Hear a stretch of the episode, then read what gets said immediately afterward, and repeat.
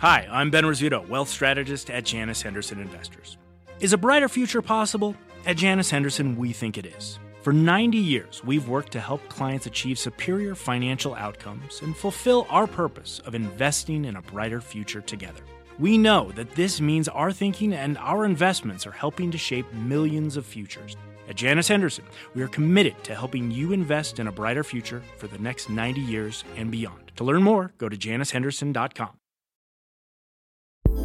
What comes to mind when you think of John Deere? The green and yellow logo, combines dotting the American countryside? How about space? It's something current board member and former Boeing defense CEO Leanne Caret discussed on this podcast in April. Deere is, I think, one of the best technology secrets um, in the world out there.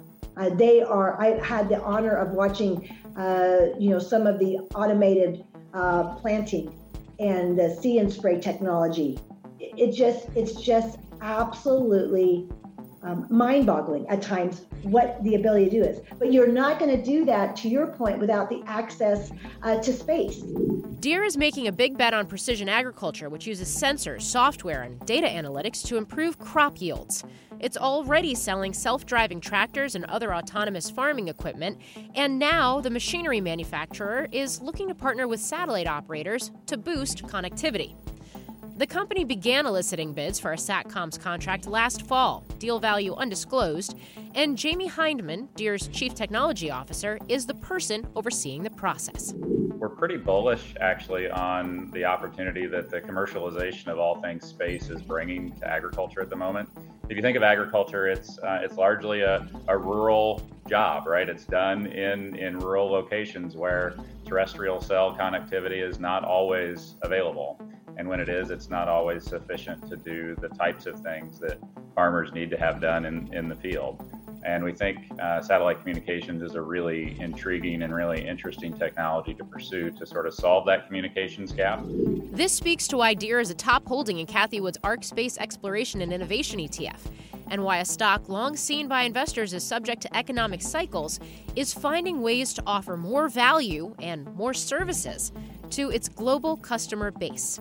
On this episode, tilling space to better harvest on Earth. I'm Morgan Brennan, and this is Manifest Space. I would tell you the technology story in agriculture actually started probably 20, 25 years ago. Uh, and it actually started with space. Uh, it started with um, us taking a position uh, in a company. We purchased the company, eventually Navcom, uh, that gave us the ability to um, have our own uh, real-time connection, uh, real-time corrective signal uh, for GPS, so that we could start to use uh, GPS technology to help steer machines and uh, and do a bunch of other things that were data-related, things like create yield maps for combines and those sorts of things. So our our our start in technology was actually um, originated around GPS and GNSS uh, guidance, uh, and and it was over two decades ago. And since then, we've just been continuing uh, really to to grow this state of technology in agriculture, uh, increasing automation in equipment, uh, taking uh, some of the the human in the loop out of the equipment, so that um, more people can can be used from a labor perspective on the farm. and in addition, we've sort of gotten to the point 20 years later where uh, customers are actually asking us, why am I in this this tractor? Why am I in this harvester anymore? Uh, this is doing most of the the work for me. So we have sort of reached this point in the last two two and a half years where we've introduced autonomy on the farm, uh, and uh, and actually space is a significant portion of that as well because we've continued continue to increase uh, our the accuracy of our guidance op, op uh, guidance technology on the farm. In addition to using that that technology to really uh, drive to what we're calling plant by plant level management. So the ability to uh, know latitude and longitude for every individual plant uh, in a particular farm. Very cool. So, I, to, just to, to get this straight, there are, there are literally combines and tractors and other types of machines that are operating themselves on farms across the world right now as we speak. Yeah, exactly right. Uh, tractors are the first one that we've done this with, so they're fully autonomous. Um, meaning uh, you know the human has the opportunity to leave the cab of the machine uh, and the machine can do the the job of tillage in this case um, all by itself in the other cases, things like combines and, and crop care equipment, uh, we still put a human in the cab uh, because we, we haven't solved the perception problem in all those cases yet. Um, but um, that human has most of the things, if not all of the things, automated for them. Uh, so there's uh, they're there as a, a safety perception system, uh, but the jobs themselves are largely being done um, without human human interaction. And now GPS isn't enough. You need you need more aspects of connectivity, and you need more types of data. Yeah, exactly right. So you know, we just we just announced uh, uh, an RFP in the satellite uh, communications um, area last September, uh, and we've been in the process of working through that RFP over the last nine months or so, uh, trying to determine who the the best players were and the combination of best players were for us to, to use moving forward. Um, we're pretty bullish actually on the opportunity that the commercialization of all things space is bringing to agriculture at the moment. If you think of agriculture, it's uh, it's largely a a rural job, right? It's done in in rural locations where terrestrial cell connectivity is not always available. And when it is, it's not always sufficient to do the types of things that farmers need to have done in, in the field. And we think uh, satellite communications is a really intriguing and really interesting technology to pursue to sort of solve that communications gap, uh, not just in rural America, but if you look around the world, uh, at locations that agriculture has done, uh, this connectivity gap is is everywhere. It's probably more significant actually outside of the U.S. than it is inside of the U.S. Uh, but it's ever present, and more and more of our technologies. We talked about autonomy as an example, are dependent upon real-time communication connectivity with the vehicle at all times, and um, and so the customer experience and the benefit that a farmer gets is uh, is improved by that con- connectivity state. And our mission is to try to solve for global connectivity in agriculture, you know, sort of ubiquitously across the, the planet. So you put out this RFP, this request for proposal. To the extent you can you can describe the types of companies that are interested and and and putting proposals in front of you because I realize you're not making a decision yet. But I guess what details can you share? Yeah, we had roughly 40 companies, and they're the who's who of satellite connectivity uh, across the globe. They're you know, all the way from na- names that are common in the industry. I'll just put it that way. Uh, and combinations of those names actually uh, in the industries. Uh, some have uh, constellation capability, you know, some have uh, terminal uh, capacity and capability, some have ground stations, backhaul, et cetera. So what we were after was really um, asking the question, how do we get to the best collective system for agriculture moving forward? at a cost, and this is the important part, at a cost that um, is meaningful uh, for agriculture that we think there's a business case around. Uh, and I think the the, the recent commercialization, um, you know, it has driven the cost to a point and is continuing to drive cost to a point uh, that make it really interesting in our industry. Uh, you know, we're we're also in the middle of trying to sort through uh, as all of these uh, proposals came in, what orbits are the most interesting for us. We certainly have a benefit in low Earth orbit with uh, with latency, uh, reduced latency, and higher bandwidth. Uh, but the terminal cost, on the other hand, tends to be higher. Uh, as we look at other orbits, you know, we have um, you know low, lower technical capability from a communications perspective, uh, but we have lower terminal costs. So the one-time cost to a to a, a customer might be lower as well. So we're trying to to rationalize all of those things and where the industry is going um, relative to, to orbits and to constellations uh, and capacity. Uh, and so we're in the middle of, of, of, executing some trials as we speak, which is uh, with the, the last few folks that are in the RFP uh, that have risen to the top. We're putting their equipment on vehicles and we're doing testing and real world applications with real farmers, uh, connecting them uh, across the planet, trying to determine what is real performance that we're going to see in agriculture and and what uh, are the use cases that farmers are exposing that might be you know different than what we're thinking about uh, relative to their applications and their businesses. I feel like I'm not talking to a major multinational corporation, but I'm talking to a government contractor right now with this with this with this process. Um, what what's been surprising about that, as you as you do see some of these you know test cases with some of these finalists, for lack of a better term, um, play out. What what's been surprising so far? Yeah, so I, we brought uh, all 40 of these companies into uh, central Iowa to a test farm that we have in September of last year. Uh, and so we had the who's who that were there. Uh, we I, I, kicked it off by asking them all uh, how many of you thought in your careers uh, in satellite communications you would be in the middle of a farm shed in the middle of Iowa uh, talking to John Deere about satellite connectivity? And the answer was was none of them. Like it was a surprise for all of them that that this was a thing. Uh, and it also surprised them sort of the magnitude or the scale of uh, agriculture the scale of the business potential and the business opportunity as well uh, and so I think that's been sort of the biggest learning is that you know we we had this opportunity to bring two industries together, uh, you know, satellite uh, space communications and and agriculture, and push them together and say what kind of value could we create uh, in this space collectively. And neither one sort of looked at the other as as uh, an opportunity space. And I think that's been the most exciting part of this is it, it is a significant opportunity for the satellite industry um, and it's uh, it, it, it will be a significant benefit in agriculture as well. So I, I I'm encouraged by the response that that, that the satellite community community has had to to the um, to the opportunity in the space, and it's been fun to educate them about what agriculture is and just how high tech it actually is. Uh, in the last 20 years, what our journey's been and where we're at today uh, along the way. I think uh, it's a tremendous story, and it's uh, it's one that we enjoy telling. When do you make a decision?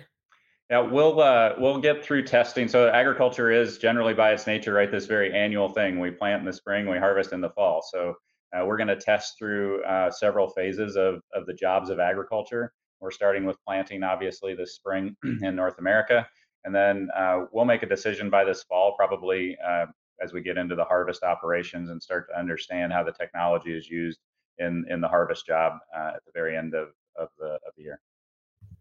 And so when you do make this decision and you start rolling out this so it sounds like you're going to roll out this service to um, to farmers and to customers that, that use your machines. Is this going to be sort of like a like how are you thinking about it? Is it like a subscription fee? Is it just a value add for newer machines that are going to be offered on the market? Yeah it's a super good question. I don't have all the answers to it. That's one of the things that we're working with in addition to sort of sussing out the technical capabilities of the systems with growers over the next few months. We'll be sussing out the, the business model that makes the most sense for them as well. Um, you know, I, I, think it will depend a bit on how they choose to consume it. Like we want to make sure that the business model uh, works for them and in their business, depending upon how they want to digest the technology.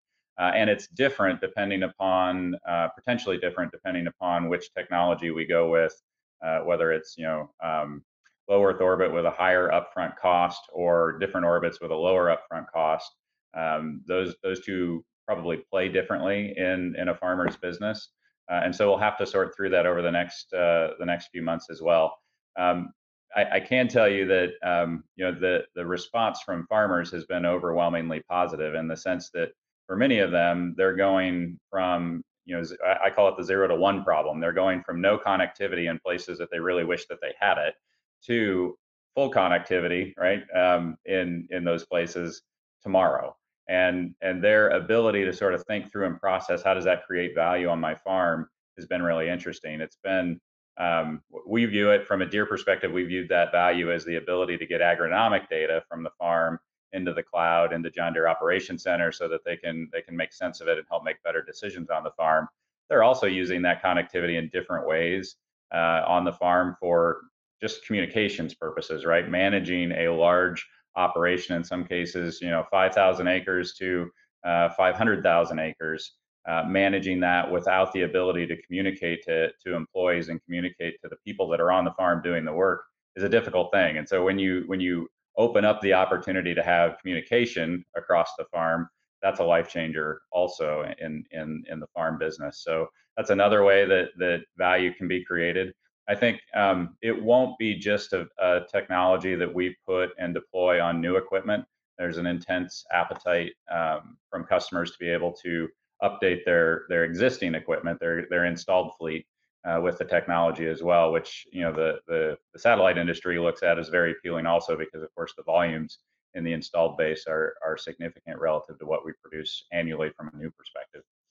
Okay, this might be a really this might be a basic question, but but how do you do that with older equipment? Is it is it that the equipment was manufactured with the anticipation that these types of capabilities would eventually come along?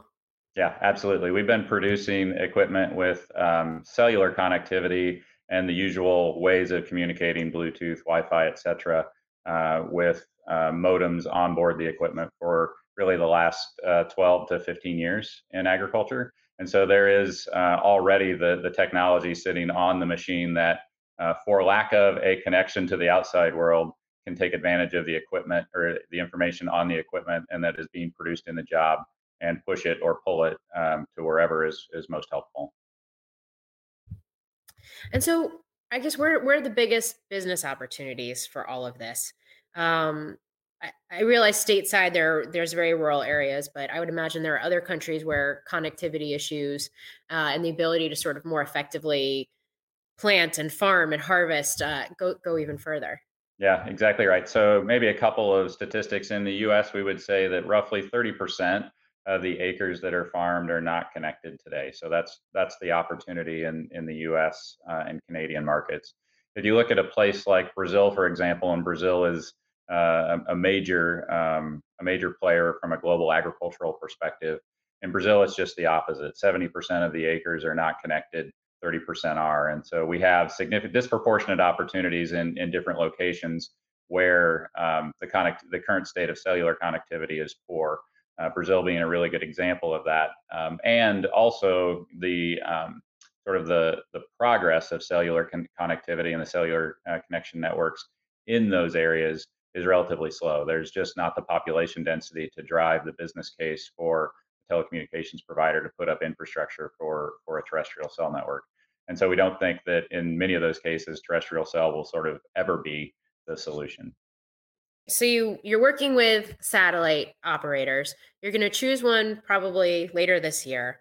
How quickly does this next level service roll out? And what does that look like i guess across the globe in some of these different markets yeah our, our challenge will be and and so that's a somewhat a function of of the providers that we choose as well and their ability to operate in the markets that we care about um, and and all of them are working to to secure that capability um, but our, our, our mission would be to have a solution rolled out so that this time next year, uh, farmers are uh, taking advantage of it and enjoying the, the opportunity that connectivity uh, presents. So we're 12 months away from, I think, meaning making a meaningful impact in the market. And how does this stack up against your competitors? Because I know CNH, for example, is making investments around uh, precision agriculture as well, but connectivity seems to be kind of the ba- baseline to, to realize all of these ambitions. Yeah, I think they're they're all making progress. I think maybe one of the differences is um, you know, we've been at this uh, a fairly long time, so we've been putting connectivity devices on equipment, like I said, for 12 or 15 years. So there is a nice installed base of Deere equipment that has the ability to take advantage of this technology uh, when we're we're ready to deploy it. I think that's thing one. Thing two, uh, we're vertically integrated. We design our own GNSS receivers. Uh, we run our own um, uh, correction signal network across the face of the planet. Um, this is this is and, and we run our own digital backend as well. Uh, so there's I think a seamlessness that's possible uh, through the Deere uh, technology stack, enabled by us having our fingers in the different different portions of the technology stack that makes the customer experience um, more seamless and less frustrating. So over the long term, what does this do to what does this do to the revenue mix at the company? How does that change?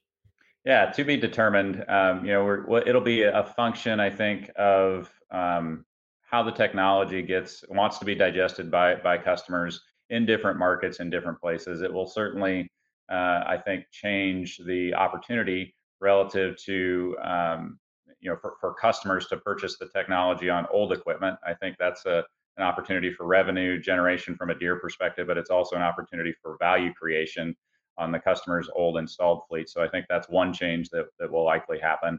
And then I think this this uh, the, the way it gets digested from the spectrum of sort of uh, one-time uh, purchase all the way through um, you know this this software as a solution uh, type of service where it's a, a more periodic uh, charge or a more periodic uh, opportunity for, for revenue to to occur and for value to be created for for a grower is sort of the other end of that spectrum. So I think it it sort of um, has the opportunity to lay somewhere between those two bookends. Uh, and the customer testing that we'll be doing over the next three or four months, I think, is really going to be uh, an opportunity for us to figure out what the best place to play in that spectrum is for both customer and for Deere. So, I guess over the medium to long term, what does this do to farming and thus with yeah. it what does it do to food security what does it do to the cost and the, and the price of food especially at a time where i realize right now inflation food food inflation is so much in focus but what does this do to change all of those dynamics that's a super good question um, i love the question the i think it, it it will only improve agriculture, right? If you have this ability to connect every acre on the farm, you have the ability to collect more prescriptive information on the farm that allows a grower to make better decisions uh, through the growing season, but then from growing season to growing season as well. Uh, and so I think that um, improves food security in the sense that it produces a better outcome at the end of the year than would otherwise uh, be possible without that information, without that data. Uh, and so I think that's a, a, very positive thing. It also enables certain technologies, things like um, we would call it in-field data sharing. So the opportunity for two pieces of equipment operating in the same field at the same time to share their information back and forth one to the other. Uh, and so if you think about that in a planting case, that makes sure that you don't plant twice in certain areas, right? Uh, if you think about it in a crop care case, it makes uh, it ensures that you don't uh, spray a field uh, twice in the same location with two different machines because you didn't know where the other machine had been. Uh, that that coverage mapping, that data sharing portion, has an opportunity to significantly reduce uh, the input cost that a grower might have today, and of course, reducing the input costs uh, and reducing things like herbicide, fertilizer, et cetera, and so on on the input side, improve the economics of the business, but it's also better for the environment uh, it, it's uh, it produces a better outcome for the the crops themselves from a from a harvest and yield potential perspective. Uh, and so I think all of those things add up to um, creating a significant value on the farm that improves um, improves the opportunity to, to produce more, more whatever the commodity might be, with less from an input perspective. Now, Deere also has a construction business, so is this going to translate to some of those other parts of the portfolio as well? Yeah, I, I, think it certainly has the capacity to. The um, it, it's a little bit different industry in the sense that m- many of the construction jobs that are that are uh, executed are within terrestrial cell uh, reach, right? They tend to be more urban, uh, less rural, uh, but that's not always the case. So there are construction jobs that that happen, uh, forestry jobs that happen, road building, et cetera, uh, where connectivity is an issue, and when those when those um, those opportunities present themselves we'll use a, a similar solution, the same solution probably in the construction uh, industry as we do in the ag industry. Final question for you. As we do yeah. see commercial space continue to evolve and change, um, how are you how are you thinking about and i realize you're in the midst of an rfp and and teaming up with satellite operators um, but longer term how are you thinking about future ways to continue to leverage all of those possibilities yeah, I think another intriguing opportunity for us uh, today is in uh, Earth observation. So as Earth observation becomes better uh, and um, more highly precise um, with different data vectors, different uh, hyperspectral imaging, et cetera, and so on, the ability for us to know more about the planted crop uh, increases, right? And and that just improves again the ability for a grower to have more data at their at their fingertips for uh, companies like John Deere to create better insights from that data so that a grower can make a better decision. Uh, and I think that's a really, um, no pun intended, fertile ground uh, as Earth observation continues to improve uh, in both resolution and in in sort of the uh, the data types that become available. Are you already working with Earth observation companies on this types of data? Yeah, we do. We um, John Deere Operations uh, Center is sort of the the, the the customer centric hub for where the data that gets created by their equipment in the fields, but also uh, different um, different companies that create data can they can pull the, the farmers can pull their data into operation center so they have sort of this one place that they can view all the information. And it's not uncommon for them to pull eo data into operation center today uh, and and use it for their farms. And all of them i think would would be interested in in uh, more highly precise uh, in terms of spatial resolution and uh, the ability to sense things that today uh, they can't sense in any other way other than perhaps being in the field or or having a sensor on a, a piece of equipment in a field. Okay, I know I said final question before, but now truly final question. So, in terms of the fleet of agricultural machines, Deere machines that that are deployed around the world right now, how many of them are actually utilizing some of these services? How many of them are actually connected and and, and actively taking advantage of that capability? Yeah, so in the guidance space, so GNSS equipped machines, um, an estimate well over a million uh, machines today um, are, are operating with some form of guidance on it. We've gone through several generations of that. Uh, and then uh, equipment today that that uh, is operating from a satellite communications perspective, uh, we're really with just a small sample of machines today as we work through the RFP uh, with some some some of the latest hardware uh, available and some of the latest constellations available. so that that number is relatively small. Um, machines that can have connectivity that benefit from connectivity via terrestrial cell today uh, but then if you add and layer on satellite communications on top of that, you know that number is well over a million machines as well. That does it for this episode of Manifest Space. Make sure you never miss a launch by following us wherever you get your podcasts and by watching our coverage on Closing Bell Overtime. I'm Morgan Brennan.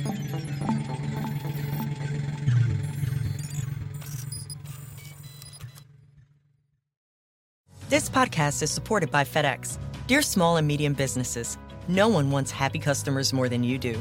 That's why FedEx offers you picture proof of delivery, packageless and paperless returns, as well as weekend home delivery to 98% of the U.S. on Saturday and 50% on Sunday. See the FedEx service guide for delivery information. FedEx Ground service is also faster to more locations than UPS Ground. See what FedEx can do for your business. Absolutely, positively FedEx.